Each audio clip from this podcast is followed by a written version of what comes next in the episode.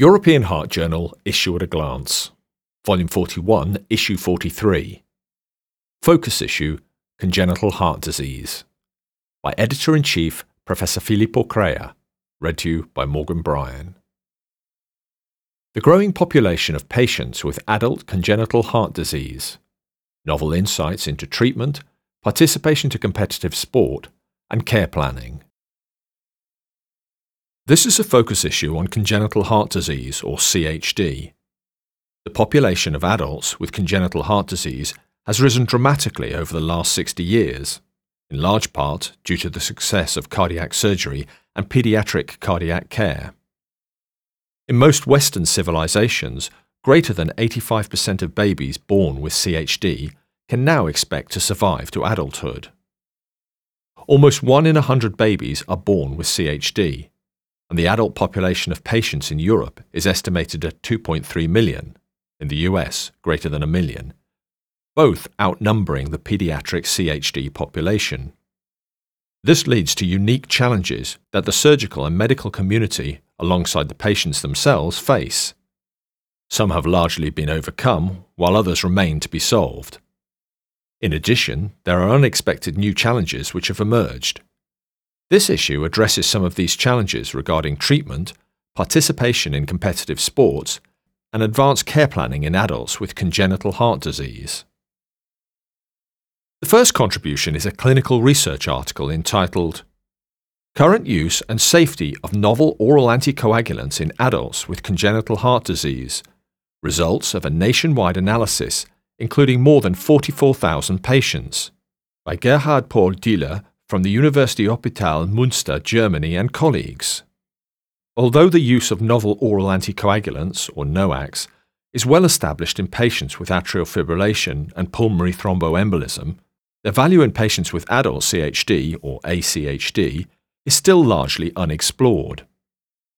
The authors evaluated the use of NOACs compared to vitamin K antagonists, or VKAs, in ACHD and assessed outcome in a nationwide analysis. Using data from one of Germany's largest health insurers, all ACHD patients treated with VKAs or NOACs were identified and changes in prescription patterns assessed. Furthermore, the association between anticoagulation regime and complications including mortality was studied. About 44,000 ACHD patients were included, between 2005 and 2018, the use of oral anticoagulants in ACHD increased from 6.3% to 12.4%. Since NOACs became available, the utilization increased constantly, accounting for 45% of prescribed anticoagulants in ACHD in 2018. ACHD patients on NOACs had higher thromboembolic 3.8% versus 2.8%, major cardiovascular events, 7.8% versus 6%, bleeding rates, 11.7% versus 9%, and all cause mortality, 4% versus 2.8%, all p less than 0.05 after one year of therapy compared to VKAs. After comprehensive adjustment for patient characteristics, NOACs were still associated with increased risk of major cardiovascular events, hazard ratio 1.22, and increased all cause mortality, hazard ratio 1.43, during long term follow up. The authors conclude that despite the lack of prospective studies in ACHD, NOACs are increasingly replacing VKAs and now account for almost half of all oral anticoagulant prescriptions. Particularly, NOACs were associated with excess long term risk of major cardiovascular events and mortality. In this nationwide analysis, emphasizing the need for prospective studies before solid recommendations for their use in ACHD can be provided. The manuscript is accompanied by an editorial by Frans van de Werf from the KU Leuven in Belgium and colleagues. They note that awaiting the results of control studies it is wise to use VKAs as the standard anticoagulant therapy in ACHD and consider NOACs for selected cases after consultation with a multidisciplinary team.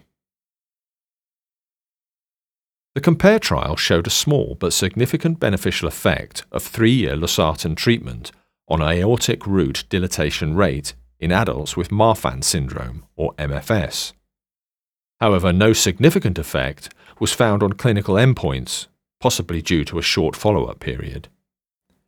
In a clinical research manuscript entitled Long term clinical outcomes of losartan in patients with Marfan syndrome, follow up of the multicenter randomized control compare trial. Mitzi van Andel from the University of Amsterdam in the Netherlands and colleagues investigated the long term clinical outcomes of losartan treatment.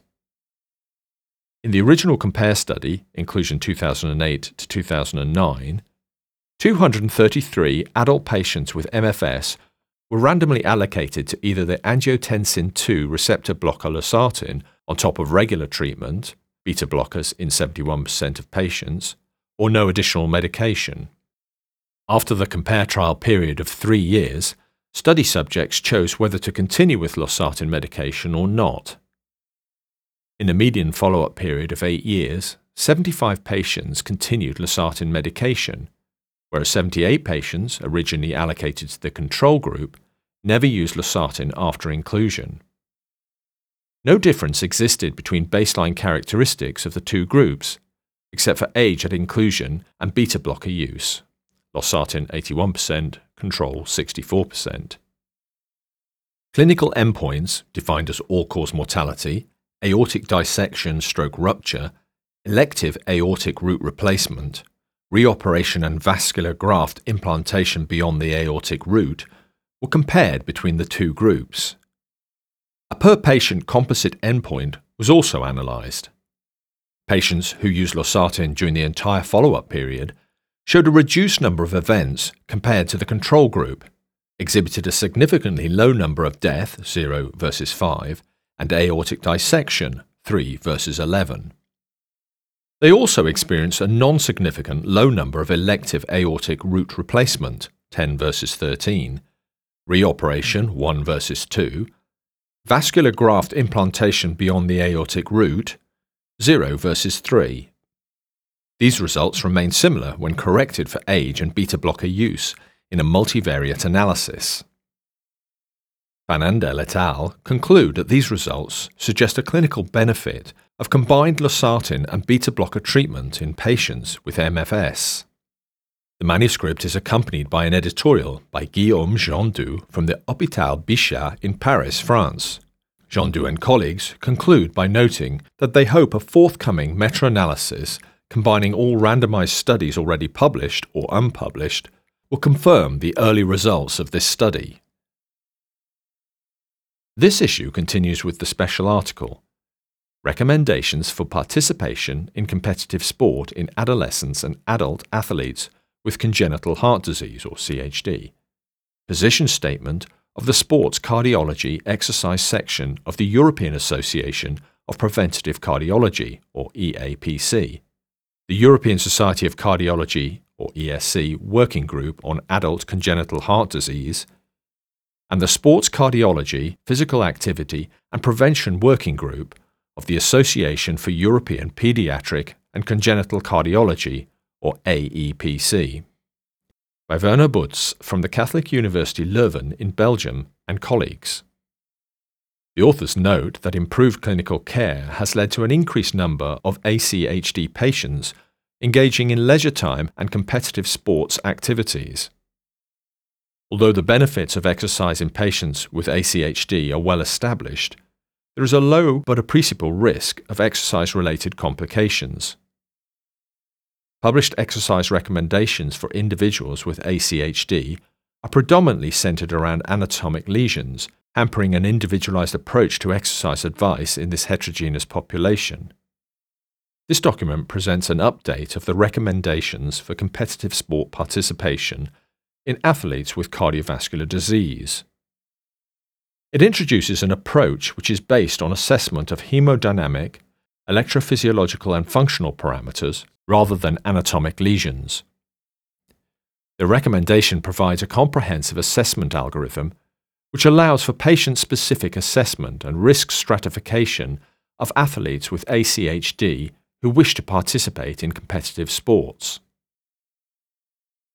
Finally, this issue also contains the special article Recommendations for Advanced Care Planning in Adults with Congenital Heart Disease, a position paper from the ESC Working Group of Adult Congenital Heart Disease, the Association of Cardiovascular Nursing and Allied Professions, or ACNAP, the European Association for Palliative Care, or EAPC, and the International Society for Adult Congenital Heart Disease, or ISA CHD by Markus Schwerzmann from the University of Bern in Switzerland and colleagues.